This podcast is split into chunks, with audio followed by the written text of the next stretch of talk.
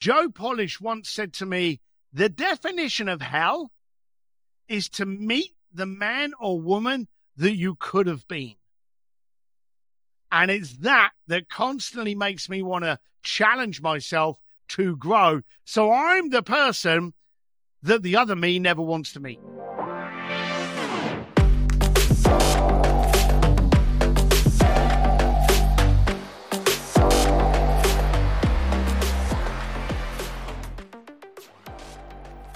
On this episode of The Introverted Iconoclast, I sat down with Steve Sims. Steve looks like the perfect hybrid of a character straight out of a Guy Ritchie movie and a Harley Davidson TV commercial. But underneath that surly facade, Steve harbors some deep wisdom and an unapologetic resolve that is, quite frankly, very refreshing. I can see why people are drawn to Steve and how he has brute forced himself into the position he is in now. It's truly impressive. Enjoy. Steve Sims, how are you, brother? I'm good, thank you. I'm really, really glad to meet you. And uh, as I mentioned just in the pre-recording, I don't, I didn't, I spent a purposely very little time getting to know you before this recording started because I'd rather get the uh, cold bore shot, so to speak, right off the bat and learn a little bit about each other from here.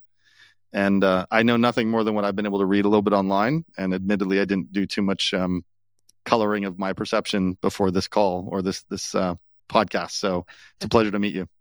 Oh, thank you very much. I wonder if uh, what you've read is going to stand up to what you'll end up knowing.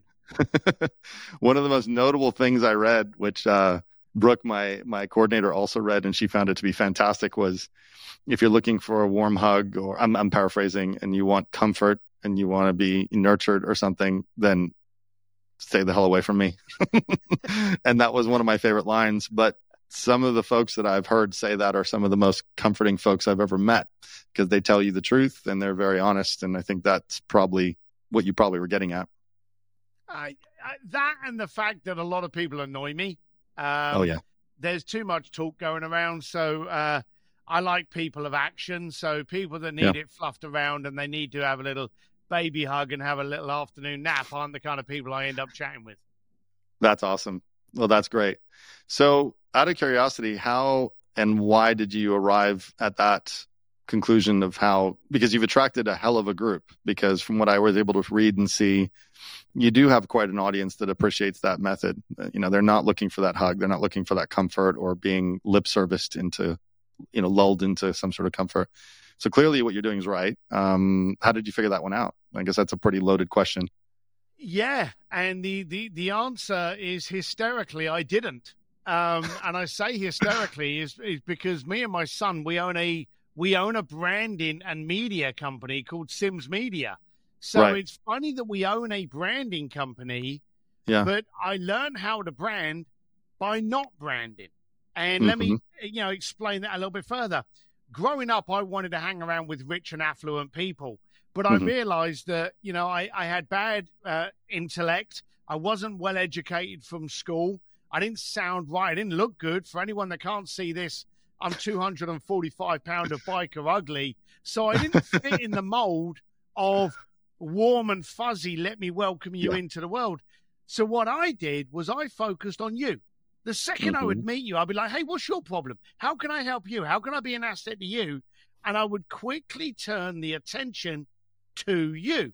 And so by actually anti branding myself, I became the brand, the man that can. And Forbes called me the real life Wizard of Oz because of it. So my branding actually grew by not focusing on me, but by mm-hmm. focusing on my endeavors and my action.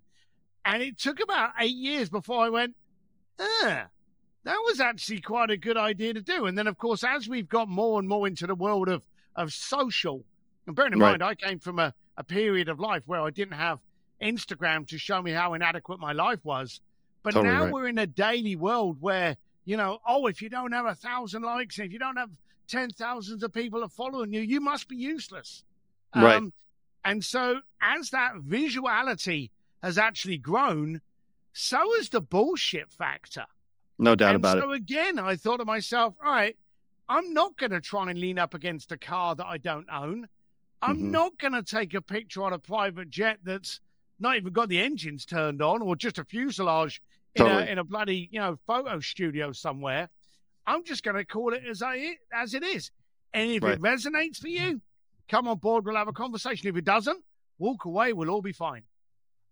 Well, I think it's that blatant honesty and as you put it very accurately, look, my kids are obsessed with exactly that problem, that the number of likes and Yeah. how many views they're getting and all that horseshit. And and you know, the problem with that is that it's convoluting their perception of value and um, their currency is changing.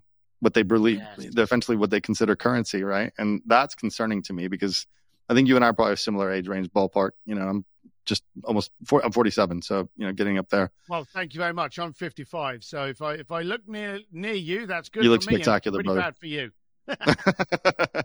well, you look great, and I must look terrible, so we're in good shape. Uh, but but ultimately, um, you know, I think it's interesting because there's a lot of younger folks out there that are, you know, getting into this world. Podcasting is a very interesting world because it's uncensored, un- you know, a little bit more unstructured, which I like a lot. Right? It's one of the Yes. few, well, not few, one of the last bastions I think where we can actually speak like this, you and I, without some censorship, which is nice.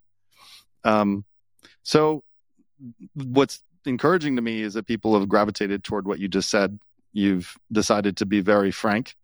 Um, what's fascinating is, at least in the U.S., you know, there's a perception of you look like a lot of my friends, and you're exactly right. You look like a biker. You look like a paramilitary individual, someone that's been through the ringer in a, in a variety of ways. But you're probably one of the nicest people that you'll meet once I get to know you, and you actually decide that I'm someone that you like. I imagine that's the way it works with you.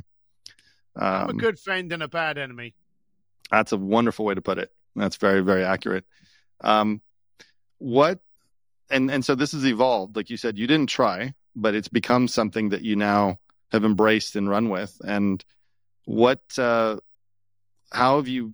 What's the next step for this? Do you eventually? Have you? Are you training people? Are you helping people kind of face certain things? What's you run a branding company, so obviously that's very different than kind of coaching and all that. What has it evolved into now? So we for, to talk about the evolution, you've got to know the past. Um, Yes. As a bricklayer in London, I had no money, so Mhm. I was also quite resentful of the fact that I had no money. So I went out of my way to talk to people that had money to ask them, "How come you have money and I don't?" Right. Now that was back in the eighties and nineties. If it was today, I'd Mhm. start a podcast. There's no better medium than to talk to affluent people. So yeah.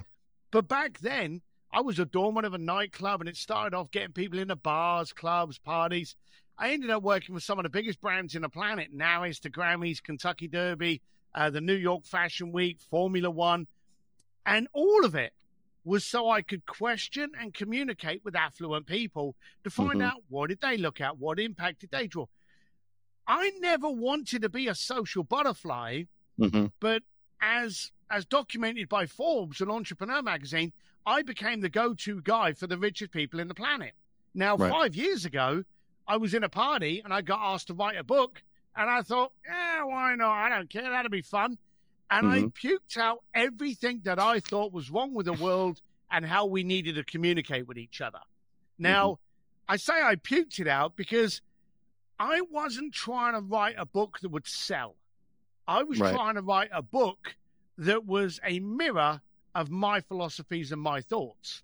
Right. And for the first couple of months, it didn't sell. I think it sold. It went through Simon and Schuster, which was one of the biggest, you know, publishing houses in the planet.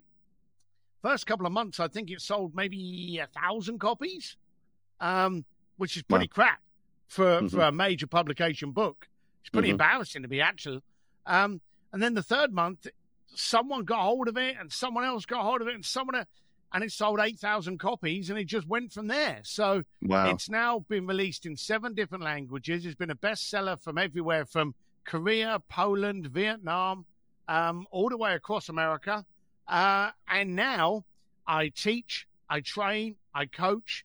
And as I say, when you need that extra step to be able to be branded accurately, which is a, basically a mirror and amplification of you, we do it through Sims Media. So my whole world has changed, but Mhm. I think the whole world has changed. And if we Mhm. go back three years ago, pre COVID, where we really cared about what we looked like on social, Right. I think people are getting tired of it. I think yeah. people are actually getting irritated by that that young prick leaning up against a car that he doesn't own, going, "Hey, do you want this car for four ninety nine? I can sell you a course that'll tell you how to." We're seeing through that shit, so yeah. we're actually, actually now starting to dig deeper into people's comments and looking at the substance. If I'm going to look at financial advice from you, mm-hmm. I want to know that you've got a background of financial advice, the goods, the lows, the bads, the every, I want to know you've got that substance. I want to know you failed and you become educated by it.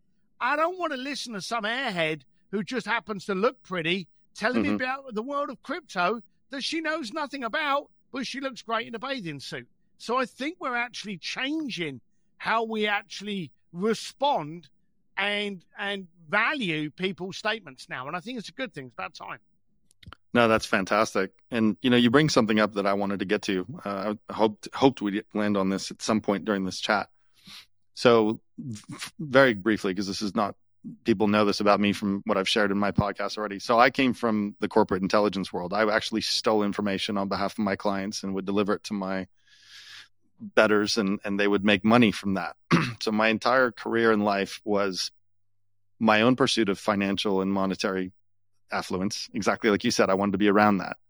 And I found a really interesting way to get there, which is to basically get people what they needed. I was an information broker and ultimately uh, that turned turned into my cybersecurity career. And now I do the opposite. I protect them from people like me, which is really interesting. Usually um, the way. Right, isn't it? And and what's fascinating though, and this is where I'm very curious on your perception. Now that you've gotten there, and I'm asking for my own personal selfish curiosity, I'm I had the worst period of my life when I made money. My wife and I were in bad place after when that happened, and it was just I had too many options. I know it sounds so silly to people that haven't made money before. They're like, "You fucking moron!" You know what? You, you did it wrong. I do it right when I get it when I get there. And it was a revelation to the fact that that was such a it was Fight Club. It was the shit that you own starts to own you. Did you get did you i suspect just looking at you you had a very you had a similar epiphany of some kind i imagine everyone does absolutely yeah. everyone does it was one of the it was one of the questions that i started asking people how they handled success mm. because the idea of success from different people is different things when you're totally. 18 years old your idea of success is having a million dollars okay yeah any 18 year old wants to be a millionaire well i hate to break it to you but the world isn't always sunny when you've got a million dollars. In fact, it's quite great because if you've got kids mm-hmm. and you've got a million dollars, you're still working nine to five. You know, Absolutely. unless you bought a uh, tent in Idaho or something. And I apologize to anyone who's living in a tent in Idaho. But if right. you're, I live in LA. I can't yeah. live in LA on a million bucks. Just right. absolutely can't. So yeah. You suddenly realize things happen. And you're right. I actually remember the time that me and my wife started to get um, constant deals coming in to mm-hmm. the point that we weren't even paying attention to our bank account anymore. Exactly. And that yeah. kind of period. And then you sit down, and I remember me and my wife going to this really beautiful meal at the top of a hotel in Bangkok mm-hmm. and just looking at each other during this meal and just going, What's missing? Yeah. You know, what's what what's happened? And I remember looking at my watch and going, why do I have this watch? and it was horrible. It was such a weird time. But yeah. you're right, there's a revelation. And anyone out there's going, oh, you don't know. How can you know how you're going to handle something that you've never had? Totally right. It really is a learning curve. And this is why it's very smart for those people that don't have the money, for those mm. people that don't have the education, for those people that don't have the losses and the mistakes and the failings, mm-hmm. surround yourself with people that do so yeah. you can avoid those things. So as you get closer to your monetary compound, you can turn around and go, all right, I learned from Jimmy. I learned from Karim. I learned from Steve. Okay, mm-hmm. I need to adjust my perce- perception of yeah. this moment. Yes. Because trust me, it ain't an arrival, it's a beginning. Man, that's so good. And I love that because, and I, I said this to you before we get started, I don't want to know anything as much as I possibly don't have to learn so we can jump in and we can get to something not even 15 minutes in that is really pertinent and un uncultivated, right? No kidding. One of the things that I was telling a friend the other day who's he's part of my startup now that is likely going to exit and he's got all stock options and he's probably going to make out quite well. Probably not the fuck you money that, you know, everyone would want, you know, to forever live without having to work. That's the, what everyone wants. But it's enough to where he's starting to dream about the kind of car he's going to get. Right. And I know that stage. I've seen it. And I've deliberated, Steve. I'm like, do I tell this guy to not go for that, to your point, or do I have to allow him to go through those phases of what you said accurately, which is you have to have those stumbling blocks. You have to look down at that watch and then look across the table at your wife and almost not even know what the hell to talk about with her because life's gotten to be dull. And there's too many options and frankly nothing has flavor anymore. And you know there's no there's no hope there's no hunger. It's a very interesting place to be that is completely contradictory to what people think. Um, it's a funny conversation because usually I think people expect to hear from certainly you, which is how to get there. And then I don't know how many people talk to you about what do you do once the dog's caught the car? Because yeah. I'm at that place. I I want to minimize if I sell this next company. I want to get rid of the shit that I own. I'm I bought a place in Maui. It's a ranch that is amazing. It's serene. It's beautiful. The first time I got there after I still was in the throes of that I must love what my life's like now because I've done it. I've gotten where I, and I was miserable there in Maui, for fuck's sake. I mean, it's ridiculous. I went back not long ago after the pandemic because I hadn't been back there, and I was so happy because I'd finally gotten to a certain level in my mind about what is meaningful, what's important, much more clearly than I had been before. And it's a blessing to get there, which is you have to get back to minimal. Um, that's not for everyone. I, I don't mean to suggest that I know the way. I'm just saying that that's now really working for me. And I think when I get chances to talk to folks like yourself, I'm fascinated because you probably have these thoughts when you're talking to folks about how to get to success. And you have to package it, cellophane wrap it a bit to fit. And I bet you, similar to me, cringe a bit like, oh man, I'm telling people how to get to where I got to where I was miserable. But they got to go there you know they got to go there but your obligation and again because of our age we came from a pre-internet world that's so true we didn't have anyone to guide us yeah um, so you have an obligation to sit down with your mate and go hey i want to have a conversation with you mm-hmm. and i hope you're going to hear part of it mm-hmm. but understand it's all for your benefit right. and you should have that conversation I actually realized how wealthy I was the second I went to prison. Okay. Mm. Now, that's that's a, your reaction straight off the bat is going, oh my God, he went to prison. Why did he go to prison? Um, I've been to prison over the last four years, I think maybe 11 times. wow, okay. That's a record. Now, before you, th- before you think I am a serial, um, serial uh, felon, yeah. I go in there to train entrepreneurs. You see, a friend of mine, uh, Cat Hoke and um, Tim Ferriss, uh, Jayson Gaignard, they contacted me and they said to me, Hey, Sims, do you want to go to prison? Yeah. And at the time, I thought to myself, yeah, that'd be funny. That'd look good on my social pages. You know, I'm mm-hmm. a big guy. It'd be funny to go, yeah, I was in prison. Mm-hmm. And we went to a maximum, um, maximum security level four prison. Now, you're not in a level four for not paying your parking tickets. Sure. Right? you're in there because yeah, you've been a bit of a bad boy. Mm-hmm. And I went there because a company called Defy Ventures they run these programs that re-educate the mind of mm. felons into what they call EITs, entrepreneurs in training, that take all of that hustle from the street mm-hmm. into productive businesses. Mm-hmm. Okay. And I went along for a day just because I thought it'd be really cool for me. Within 15 minutes, I was like, oh my God, these people are so focused. You see, we sit there and we bitch that mm-hmm. our, our steak isn't grade A Wagyu. Or mm-hmm. we bitch because we didn't get a certain ROI on our uh, Facebook ads, or my equity holding on this exit plan isn't buying me a bloody great yacht. And we whine about it. Right. And then we meet people from the street that are serving 10 years because they were in what I call the postcode lottery, the zip code lottery. They were born into it. They never mm-hmm. had any other option. And they're talking to me about how they're going to be doing these productive things you know, when they're out in five years' time. Yeah. You know, how can you be productive and positive in literally the darkest place in the planet?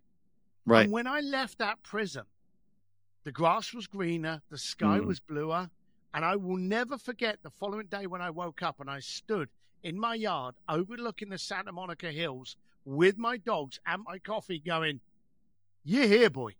This is it. This moment, this breath, Yeah. this freedom of choice.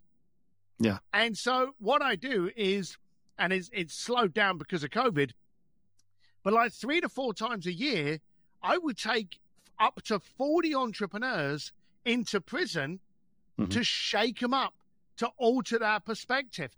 And to, for a lot of them, and I've taken some very big names in the industry in there, they're saying it's some of the best things that's ever happened to them. And I've had their wives and their families and their husbands come back to me going, You brought me back a better version of the man you took away. Uh, because and that's what I do. So everyone's got to handle it themselves. But for me, I went and challenged myself to a different perspective. We haven't been to prison for just over a year now. Mhm. So if anyone wants to go to stevedsims.com, sign up for my newsletter, I'll let you know. Next, there's we make no money out of it, so this isn't a pitch, okay? right, right. But if you are nervous about your life, if you feel intimidated about giving your Monday morning meeting, if you're worried about your prospects or your business plan or your strategies, let me get you uncomfortable Mhm. and that shit will never phase you again. That is amazing. That's a really good story. And you mentioned a couple folks, and, and I'm I'm smiling because I know Tim Ferriss is obviously, um, and then I just recently met Jason, M- Jason's a good MMT. Jason, right? Yeah, yeah, yeah. He's Yes. he's the buffoon that actually asked me to speak on stage at his uh, mastermind talks. And I That's say buffoon because he was one of my first ever speeches Yes. um, on the entrepreneurial space. Before then, I'd talked about the world of luxury and how to deal with rich people, but Right. his was the first first speech I ever gave on Mm-hmm. Basically being an entrepreneur and what it meant to me. And um, it was a phenomenal event. That's really interesting. Well, I, I got to say because I'm only thrown out because I met Jason now. I'll I'll tell the story very very succinctly so we we save time. But you obviously know who Jordan Harbinger is. I think you know know the, the Jordan podcaster. Charm. Yeah, of course he is. Yeah. Yeah. So Jordan, um, so I started th- this podcast that you're on right now in January. That's how new this thing is, and it was something I never intended to do. And I was digging around for good guests, and I was like, ah, you know, I don't know who to even start with. And I found someone. I interviewed him. It was all right. It wasn't bad. And then I found Jordan, and I thought, what the hell? I'll just reach out. It was episode number four or something, or three or four, something obscenely low in, in numbers. And he agreed to come on. So he became like my fourth fourth episode ever on the podcast. And he was such a great guy, and we hadn't met, and he sort of just, you know, he's a curious fellow, right? So he was curious. He was curious about my, my background, and we had such a wonderful conversation that he actually had me on his podcast. So I, I'm guest number six hundred something on his, and we t- we're talking about cyber and espionage and all that.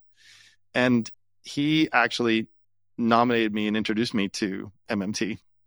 And out of nowhere, I met Jason, who's the so I'm fascinated by the sort of I hate I'm not a very um, esoteric guy, but I'm starting to realize like holy shit, this whole power of you know when you put your mind in a direction, shit flows towards you, you know, and people It start to surround you. absolutely does. Fascinating. I'm a great believer that if you know great people, then great things happen. It's Totally as simple right. as that. If shit is going on, look at your circle. Yeah. You know? So, yeah, Jason Gaignard's a serious quality lad. So is Yes. his beautiful wife. have yet to met, meet her. I will be meeting her at the next cohort, which is great. So You've got to go that. up to her, give her a hug, and say, This is from Sims.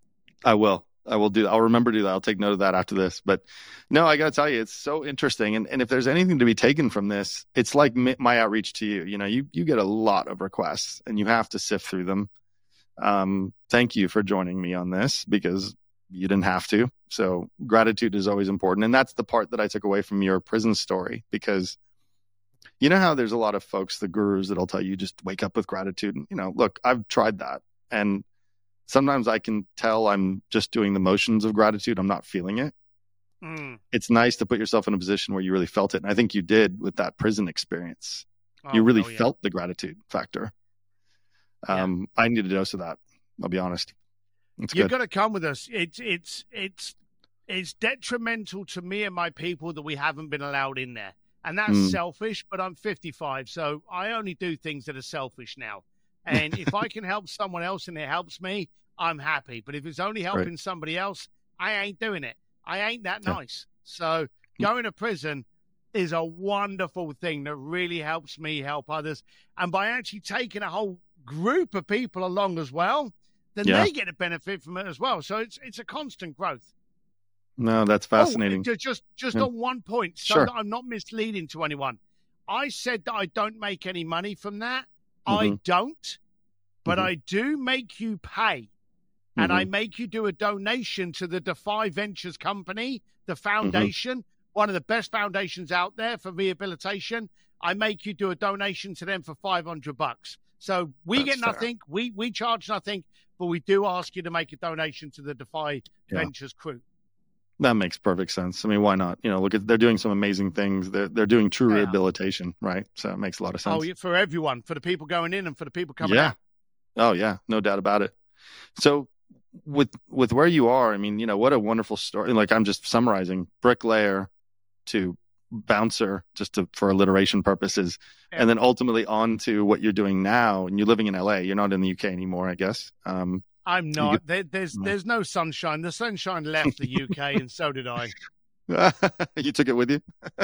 Yeah, yeah I'm yeah. happy here in LA with it every single day sometimes too much. That's great. What's what what happens next here steve? Like where do you you obviously have a really interesting path. I mean everything evolves right? And we talked about in the beginning you yeah. said that history is really important and i'm i'm glad you went there to let me know a little bit of, of history there. Um where do you take people next? And things must have changed not humanity or or you know not people's behavior. People are generally kind of similar creatures of habit but what have you altered in terms of your trajectory now that things like the pandemic have happened and you've gotten you know you've you're doing things probably i imagine a fair bit more online than you were in person? Maybe that's coming back now yeah um, but i made sure i did a lot of zoom and phone calls my phone was lit up during mm-hmm. covid and a lot of facetime we had everything from streamyard live stream zoom facebook lives ig live we had so many ways of communicating with each other but we didn't have to travel anywhere so yeah. every single day, I was given three hours of my life. You mm-hmm. imagine mm-hmm. being given three hours extra a day to do whatever you wanted to do. Mm-hmm. And here's a fact you can Google this because the BBC actually did this. During COVID, there was just over 5 million new millionaires, first time millionaires registered. Wow. During the worst two years of our life, because none of us are alive from the first depression. None of us of are alive from the Black Plague. Plague. So this has been the biggest disaster of our, you know, life. Two right. years where we couldn't step outside our door, yet over five million new millionaires were born. Why is that? Because those people use that adversity to benefit them. And we're talking about a depression and a recession coming up. Hey, I'll I'll give you a soundbite. Bring it on, because it's rough seas that make brilliant sailors. Entrepreneurs right. thrive in adversity. If everyone is out there bitching and moaning, you see, in dep- you need to understand one thing. In depression, money doesn't stop; it slows up and gets questioned. Mm-hmm. When you are buying things and it's a depression or a recession, you don't stop buying things, you just question the value of it. Right. Now, if you're spending money on stuff because that's got great value, then you're in business. Mm-hmm. So today, while everyone's getting all scared and trying to work on payment plans, you know, giving you smaller opportunities and smaller price tags to buy that stuff, I've actually been increasing my price tags and mm-hmm. I've been trebling my value. So I'm doubling my price and trebling my value which mm-hmm. makes me a gift. If I can make your business better, that's value. And that's all that matters. When you are an invoice and not an asset, now you're a problem. So for me, I'm doing events called Speakeasies. I've got a second book out called Go for Stupid. That releases in October. Really looking forward to that. Um, mm. Got a speakeasy uh, in LA in October. Still coaching, training. I've got, God, I've got speaking gigs with. Um, I'm actually one of the headlines for Traffic and Conversion in San Diego nice. this year on branding. I'm speaking with um, Richard Branson at Haste and Hustle in Austin. Um, mm-hmm. I, have got about eight gigs, eight or ten gigs. Uh, Tony Robbins has got me speaking on one of his stages, so I'm all over the place. But I want to grow. This mm-hmm. is the thing. This is the. I'm financially, I could stop now. Mm-hmm. But what would that do to me? It would make me stationary. And when things are stationary, they become stagnant and stale and they stink and they die. That's right. I want to constantly be trying new things, new podcasts, new businesses, new angles, new marketing strategies, new branding strategies. I mm-hmm. want to fail in order to become educated, to have constant growth. And I'm going to quote a friend of mine that Jason knows very well as well, Joe Polish. Mm-hmm. Joe Polish once said to me, The definition of hell is to meet the man or woman that you could have been. Mm. Brilliant and it's statement. that that constantly makes me want to challenge myself to grow. So I'm the person that the other me never wants to meet. It's interesting, Steve. Let me ask you another question that goes back in history a bit again. How much of you now is a product of pressure from either family, loved ones, whatever, that said you couldn't, or because you brought up Richard Branson, and one of my favorite things about him is his mother was such a hugely powerful inspiration for him. Eve, yeah, phenomenal, right? She said, "Go yeah, make worked, money." I worked with Eve Branson for I think it was about four years. Wow, really? Yeah. Oh man, I just he's one of my favorites. Um, you know, and you know, there's a lot of super. I mean, look, they're all amazing. You know, Musk is amazing. Bezos, all these people that made a lot of money, yeah. fine, great, wonderful. But Branson is very close to my heart just because he's the original one for me. Um, I ran into him in Holland Park one time, by the way, just anecdotally. It was pretty fun.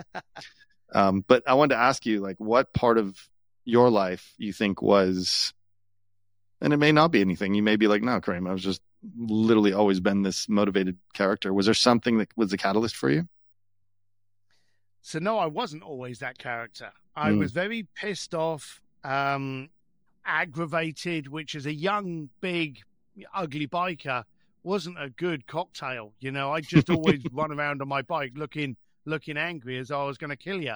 But I was very aggravated, and I was a bricklayer. And I remember trying to quit. And you know, you've dug up something that's a little bit, little bit dark and and deep. But when I realized I had to break the chains I was in, mm-hmm. I had to quit my family's business. Mm. And my mm. dad owned the bricklaying business, the construction firm, along with my granddad. Mm-hmm. They both kind of understood. Mm-hmm. My mum never did. My dad mm. died two years ago. My mm. mum's still alive, and I haven't spoken to the pair of them for nearly 30 years. Wow. Yeah. So they not shunned me. My mum did. Um, but she couldn't understand why I was doing what I was doing. And she actually, I remember sh- her shouting at me once, going, You think you're better than us mm. just because I wanted to improve myself. Yeah. And so those jeers you get in the pub where people go, Yeah, you can't do that, take that as fuel. Those people that are laughing at you on social because you're trying to do a business, understand that they don't want you to achieve it because if you do, it'll show that they are inadequate to do so. That's right. So it's those jeers that fuel you to actually be better. Ah, thanks for sharing that. I had a very similar scenario with my father. He was entrepreneurial. He busted his butt to get where he got, and he expected me to take over for him, and I had no interest in it. And I, mm. I had no, I couldn't figure out why the hell he wouldn't see why I had to go do my own thing because he was that way earlier. I get it now, all these years later, where I'm trying to do build things so my children will be sorted rather than trying to start over again. But back then, I'm like, how can you not see that I have to go do what I want to do? You were just like this. Yeah. Very interesting. Very interesting. Well, thanks for sharing that because it's really, it's, it's, but I like that you, you did bring up a very interesting point. People can become victimized very easily, but that's the very fuel that can make that engine go. Oh, uh, yeah. 100%. Yeah. it's important important part of it. Well, um, this is really wonderful, Steve. Thank you again. I know it was a short one, but um, maybe we can do an encore performance at some point. And I'm going to come see you in person sometime. Perfect. Maybe you come over to a speakeasy in LA. yeah, or you got one in Austin. You said, and I'm in Houston, so I'm not too far off. Well, we did the Austin one last year. Uh, okay. We move around America, so I don't know if we'll be back in Austin for a few years. But you know, we, will stay in contact. No, we'll work LA's, out LA's not very far. It's a little flight, no big deal. These days, I can get on it pretty easy. Well, I look forward to it, my friend, and um, thank you again for the time. And really great to to meet you, and looking for the next steps. And I want to see what you do next. I'm going to buy those books tonight. it's been a pleasure. Thanks a lot. Look after yourself. Take care, Steve.